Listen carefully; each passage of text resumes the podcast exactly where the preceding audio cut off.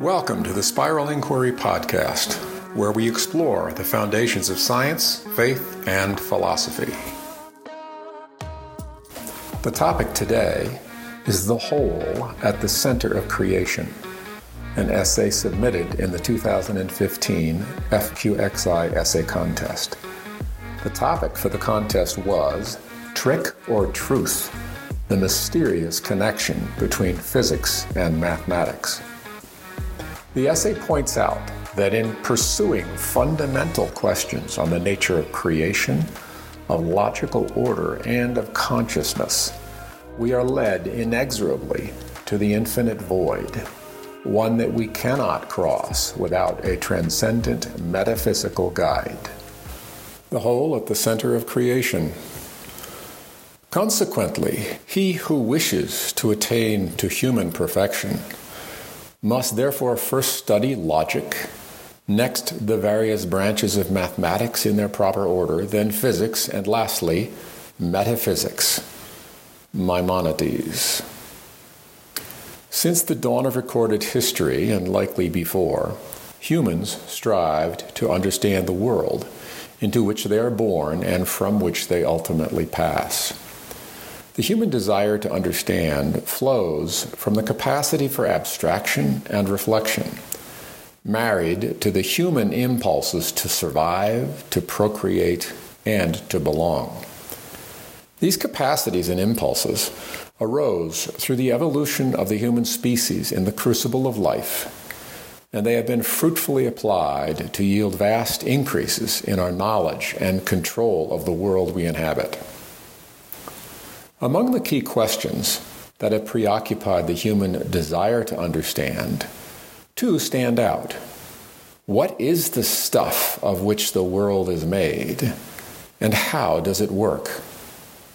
From the inquiries these questions invited, natural philosophy was born, emerging in full flower in ancient Greece more than two millennia ago. Key among the early insights was the recognition that the world operates according to specific regularities, and these regularities obey logical rules. The study of these regularities, as manifest in the stuff of which the world is made, is physics. Abstracted from the substance of the world, these rules are the basis for geometry and arithmetic, the earliest studies in mathematical order. Labeling these inquiries does not, however, put to rest the reformulated fundamental questions. What is the source of the regularities, and why do they follow the rules as they do? These questions continue to baffle modern thinkers as much as they did the ancients. We are left with puzzles, including the one Eugene Wigner explored in his 1960 paper the unreasonable effectiveness of mathematics in the natural sciences. As he stated, quote, the miracle of the appropriateness of the language of mathematics for the formulation of the laws of physics is a wonderful gift which we neither understand nor deserve. This puzzle is at the heart of the current FQXI essay contest Trick or Truth. The truth is that there is a hole at the center of creation, afflicting both mathematics and physics. An infinite void made visible to us in the form of ineluctable paradoxes. The hole is most elegantly revealed in Gödel's incompleteness theorems. Assuming that the world is logically consistent, there are truths about the world that cannot be proven from within the world.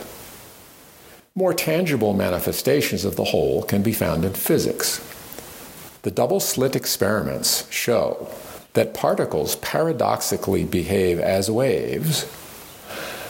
Heisenberg's uncertainty principle reveals hard limits to what we can know at the Planck scale. The trick is that in pursuing fundamental questions on the nature of creation, of logical order, and of consciousness, we are led inexorably to an infinite void, a barrier to our ability to know, one that we cannot cross without reaching for a transcendent metaphysical explanation. Yet, precisely because it is transcendent, we have no empirical evidence for such an explanation and can only make intuitive judgments in choosing between alternatives.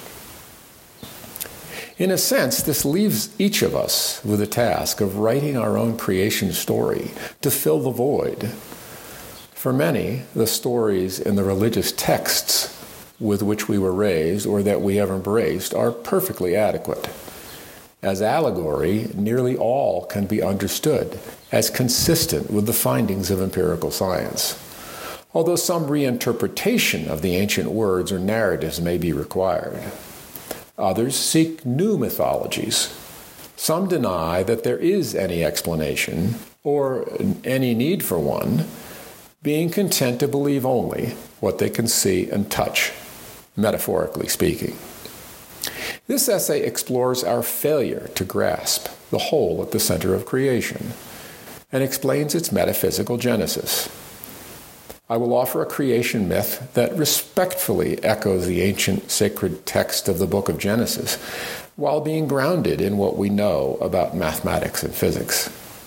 My goal is to provide a coherent and consistent explanation of the hole at the center of creation, one that also serves as the key to the whole with a W that encompasses creation. Section 1 The Greeks started it.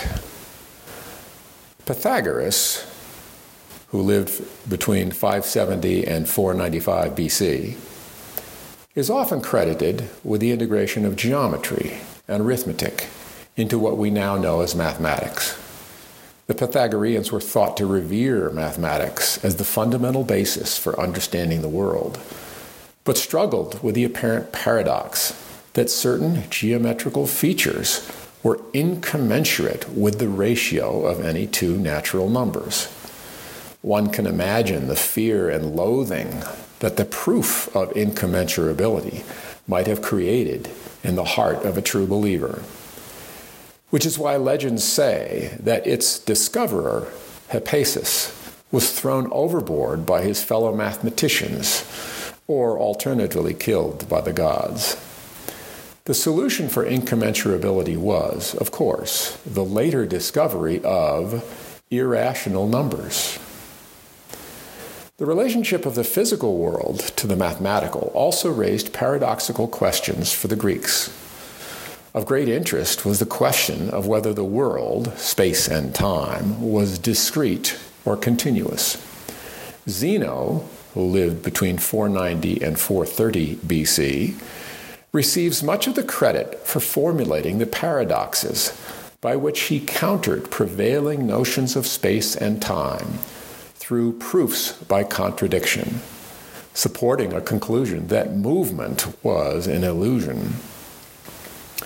Most famous among these, perhaps, is the paradox of Achilles and the tortoise. As Achilles chases the tortoise, he will always reach the point where the tortoise was but the tor- tortoise will have moved forward. How can Achilles ever win the race? Aristotle, who lived between 384 and 322 BC, offered a solution by noting that as a moving object covers a smaller distance, the time required to cover the distance gets smaller as well, leading to the notion that space and time must both be infinitely divisible. Thus, Greek mathematics and physics converged on a common metaphysic that abstract numbers and the space they represent are continuous and infinitely divisible, ultimately setting the stage for Newtonian calculus and classical physics. That orderly metaphysical framework became conventional wisdom for nearly two millennia, until relativity and quantum mechanics tore it to shreds. The Greeks also argued about the relationship between abstract mathematics and the world. Plato, living between 428 and 348 BC, is credited for authoring the concept that what is real is an abstract world of perfect forms, knowable a priori through the mind, with the physical world being a mere shadow. Aristotle took a more realist perspective, suggesting that the forms are discovered through investigations of the real world. Even today, there are those who argue that the practice of mathematics is the discovery of a priori form, and those who believe that math is created by humans for the empirical investigation of the world. This debate is as alive today as it was more than 2,000 years ago. Aristotle also laid an important foundation for later human cognitive enterprise in his Principles of Logic. In addition to his syllogistic method of analysis, he promoted the search for first principles. For most of the past two millennia, these included the law of identity, the law of negation, and the law of the excluded middle. To paraphrase, a statement implies itself. If a statement is true, its negation cannot also be true. And a statement is either true or not true. There is no in between. The clarity of these black and white rules of logic and the elegant perfection of mathematical form are the basis for reductionist thinking. Any of the world's mysteries can be measured, parsed, and analyzed logically to yield the correct rational answer. Logos is master of the universe. Stop. Go back. Section 2 The Reductionist Agenda. The Greek modes of thought continued to set the agenda for centuries to follow. But in the European Enlightenment, led by giants such as Copernicus, Galileo, and Newton, advances in mathematics and physics, including astronomy, drove the metaphysical framework firmly in new directions. The Ptolemaic conception of fixed heavenly spheres was supplanted by the Copernican model of a spinning Earth orbiting the Sun. The invention of calculus fundamentally reaffirmed the notion of space and time as infinitely divisible continua. Both set the stage for Newton's laws of motion and the subsequent transformational leap for empirical science.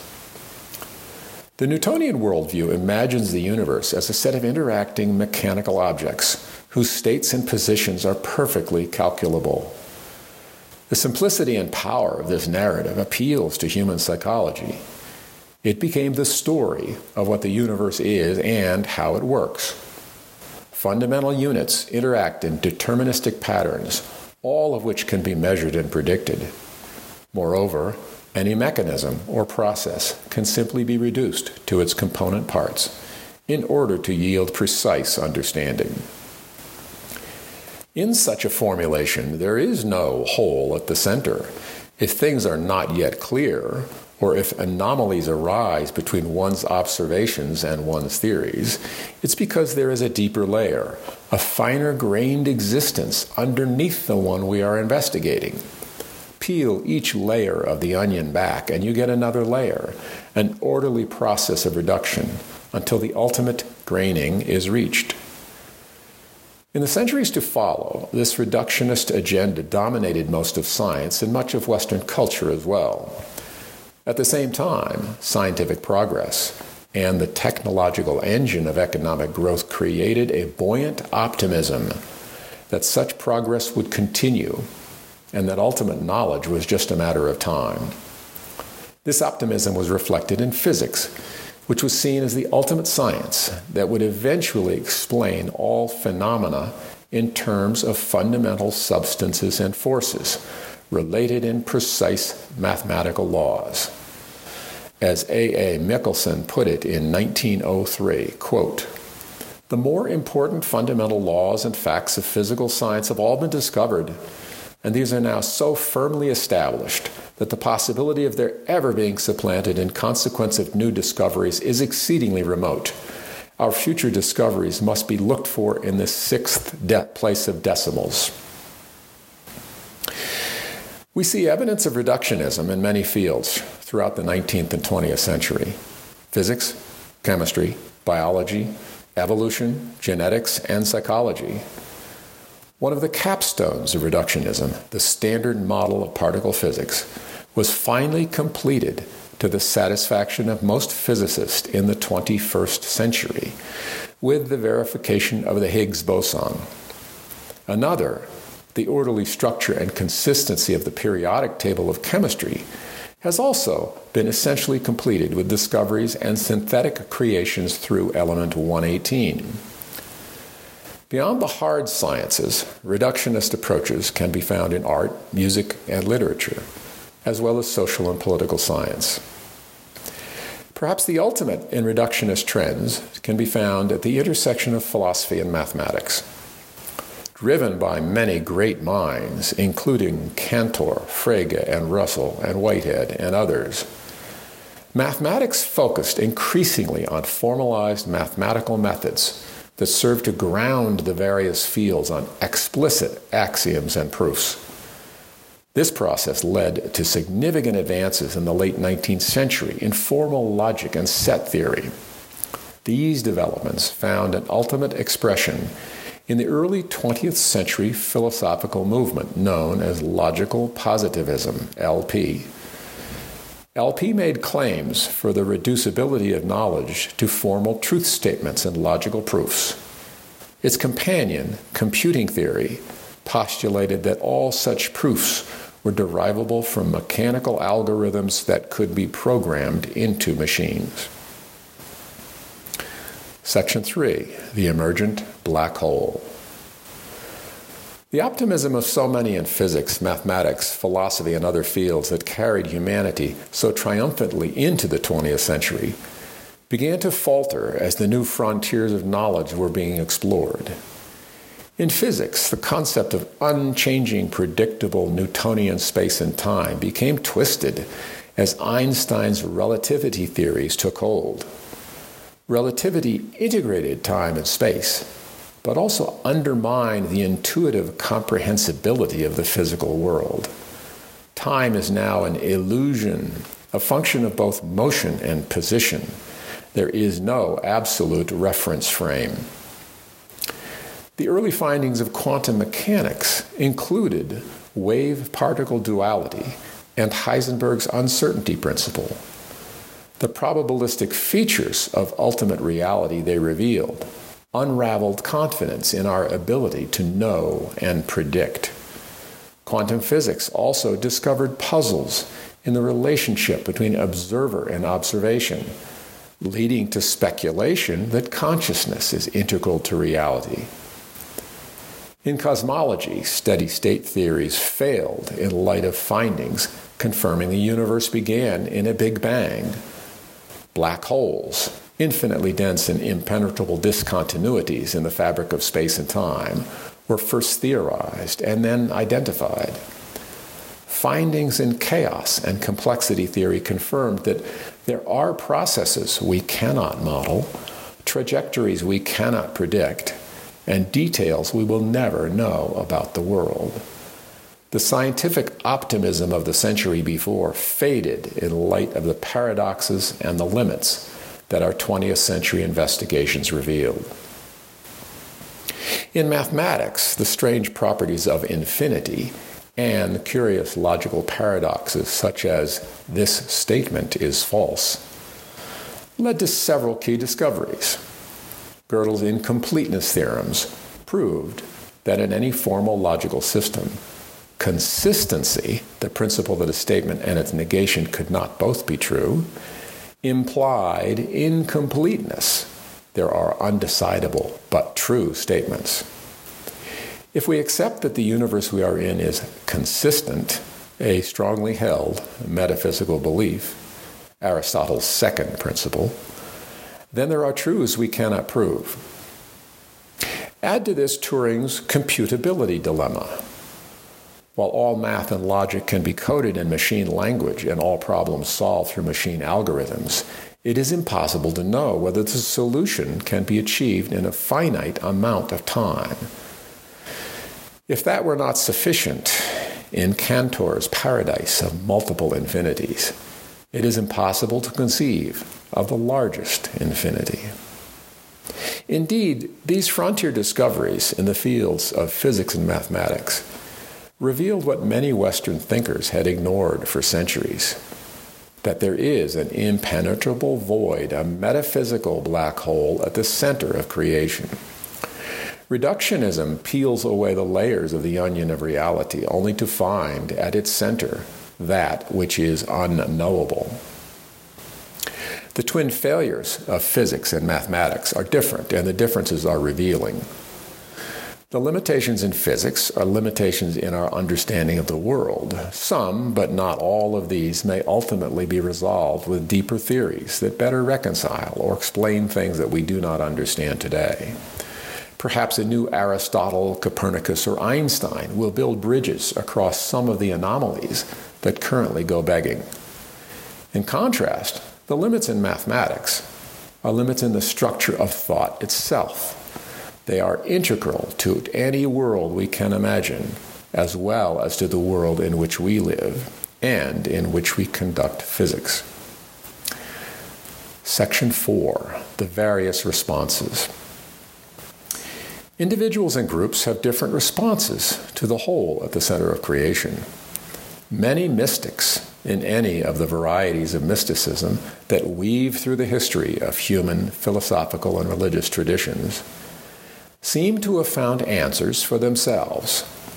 However, the nature of mysticism as a private experience precludes validation and confirmation by those who have not had the experience. Many theists offer rational explanations that fill the hole by their definition of the infinite Creator God. Yet faith in God is not universally shared, and some consider either mysticism or theism to be unsupportable and untenable. Beyond these, a variety of responses are common. One response, perhaps the default, is ignorance. This can take the form of fundamentalism, unacknowledged ignorance through adherence to a belief set so strong that the question of a hole at the center of creation is never posed. It can also take the form of a materialistic worldview, unexamined ignorance, a quote, no belief mindset that simply accepts that what is immediately tangible is all that matters. Another reaction to the hole at the center of creation can be depression and alienation. One can make the case that the threads of modern existential or nihilist philosophies can be traced to the consequential outcomes of the mechanistic worldview. The modern world is characterized by the dehumanization of the industrial enterprise, the tragedy of horrific wars, and the loss of meaning from a deterministic and valueless conception of the world and life the loss of meaning can be a particularly subtle malaise. But perhaps the most common response to the hole at the center of creation among active practitioners in science, mathematics, and philosophy seems to have been avoidance in the form of ducking the question. This tactic has its roots in Greece. Zeno notably claimed to prove the illusion of motion through the Achilles tortoise paradox, a metaphysical claim that ducks the question by denying the reality of our own senses. The echoes of Zeno's claim can be heard in the attempt to rationalize relativity by claiming that, quote, time is an illusion. The Copenhagen interpretation in quantum mechanics is another modern example of ducking the question. To paraphrase, Let's all agree just to assume that the waveform embodies duplicate realities and don't ask too many questions. Schrodinger's cat, of course, is an example of one such prohibited question. Similarly, the multiverse theory of an expanding and potentially infinite set of alternative universes, each triggered by the various superposed states at the point of waveform collapse, is a facile response to the question of why the universe we inhabit seems to be so finely tuned. We can avoid having to explain why the universal constants are precisely what they are by postulating that we just happen to be, presumably randomly, in the one universe where these constants are as we measure them. Max Tegmark has taken this one step further by suggesting that there are universes that fill out each and every infinite variety of possible mathematical structures. We can avoid having to answer Wigner's question as to why math works so well in explaining physics by postulating that math and physics are isomorphic realities. We just happen to be, presumably randomly, in the one universe where physics maps to mathematics in the peculiar way it does. Both theories rest on the metaphysical premise that the specific nature of the physical reality we experience is unintended. In light of the apparently unique properties of our world, these theories allow us to avoid introducing the concepts of intention, choice, value, or purpose in the grand scheme of creation. Perhaps the ultimate example of ducking the question can be found in philosophy in a famous work by Ludwig Wittgenstein. The Tractatus Logico Philosophicus begins with a proposition one, the world is all that is the case, and then fills out the propositions by which the world maps to language and hence to logic. This mapping and the logic that guides knowledge of truth was the ultimate quest of logical positivism, and proponents argued that it provided the only correct pathway to truth. The work ends in a final proposition 7 that whereof we cannot speak, we must remain silent. This is an absolutely brilliant way to avoid any questions that one cannot answer by declaring them out of bounds. A similar method has been explored for expunging paradox from mathematics. This attempt involves building axiomatic systems that outlaw self referential statements, thereby avoiding the features exploited by Gödel in the proof of his incompleteness theorems. While this is interesting from a technical perspective, it offers little hope for the questions we are seeking to address, as reflection and recursion are fundamental features of the universe and our place in it. In fact, the whole at the center of creation ultimately lies in our reflective contemplation of the distinction between something and nothing, one and the void, being and nothingness. Section 5 Postulating a metaphysics of creation. These arguments have brought us to the point we noted in the introduction.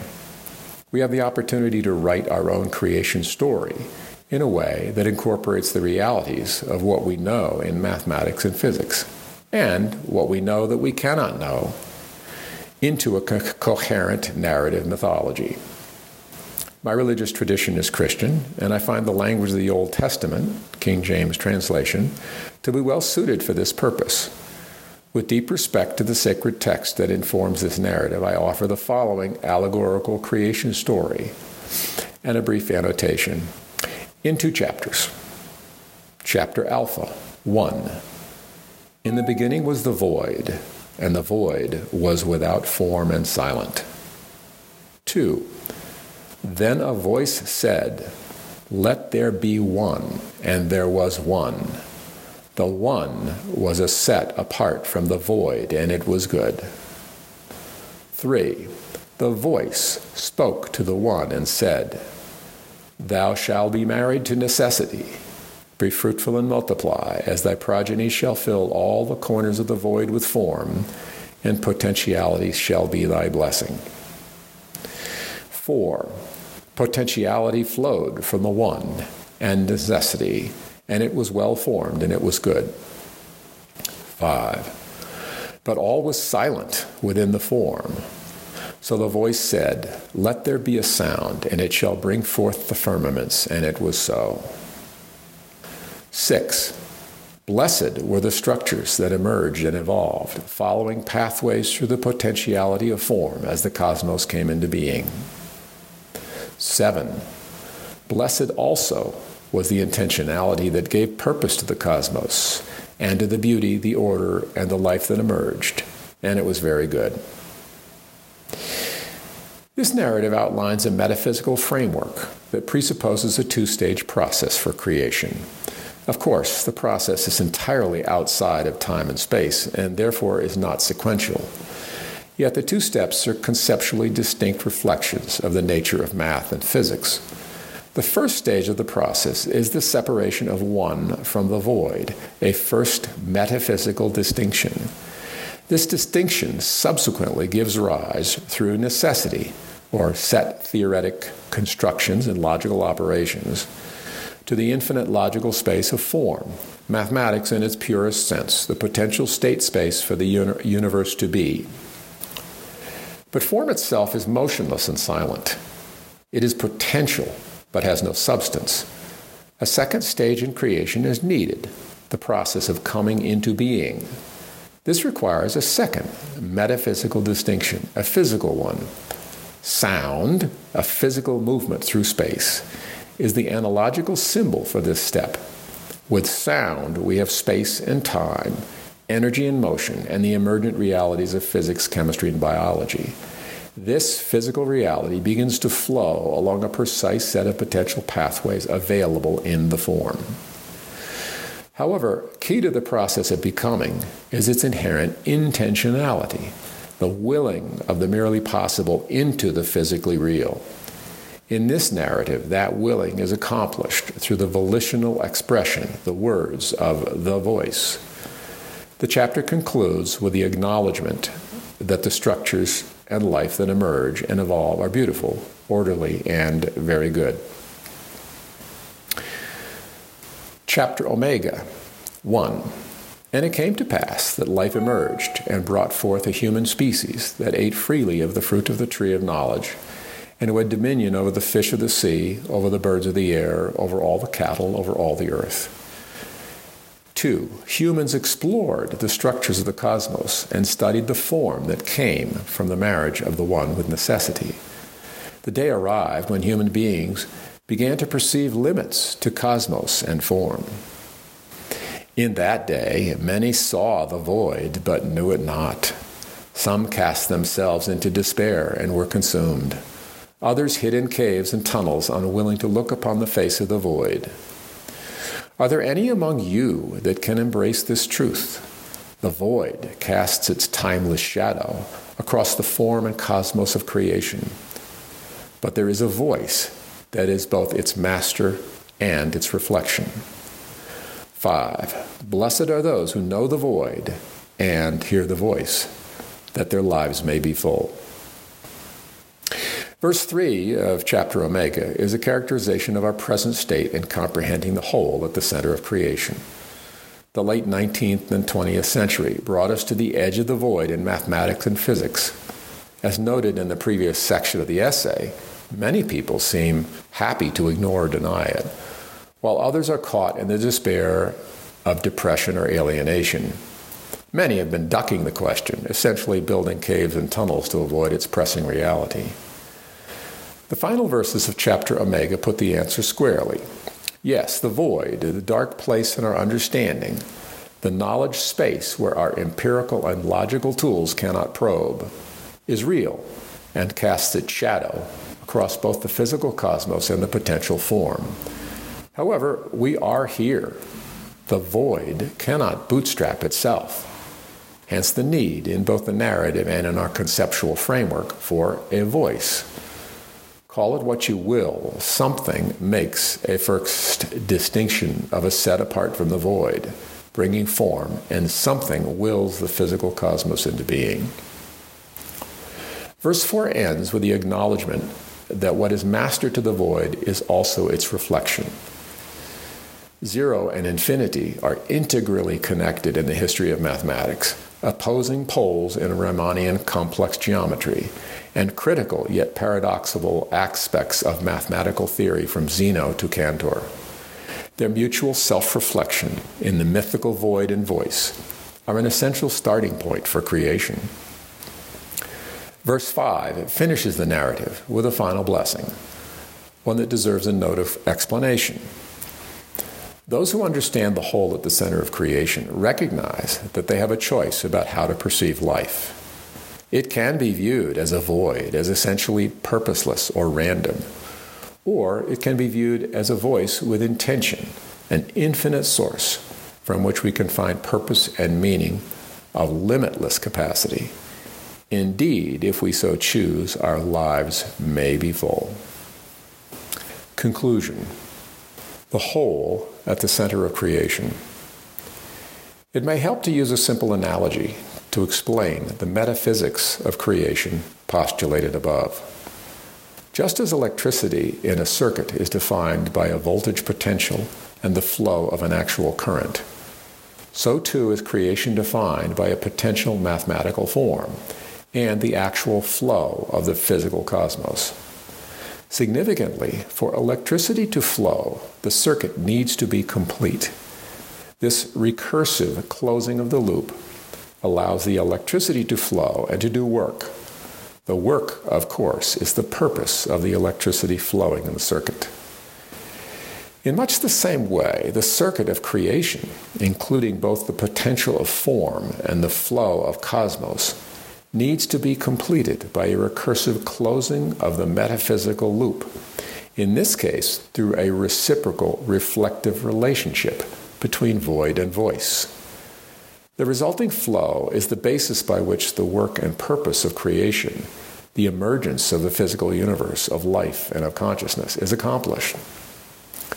At the individual level, our conscious awareness of our relationship to our own existence, our having been created, closes the loop and provides the vehicle for intentionality, the will to achieve a purpose and to act in accordance with that willing. At the level of creation, the reflective dialogue between void and voice closes the loop, and from this, creation proceeds. How we describe this dialogue is a matter of choice.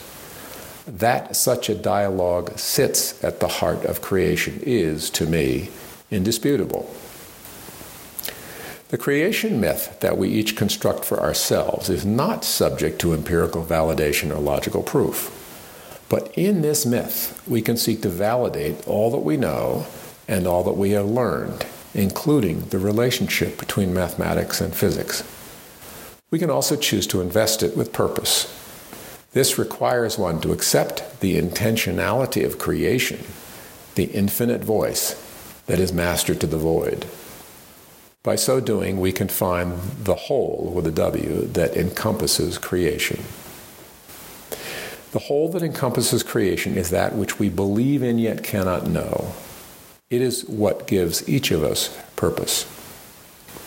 Quote The more deeply human wisdom commits itself to the investigation of the divine or infinite essence, the more deeply it is involved in a labyrinth.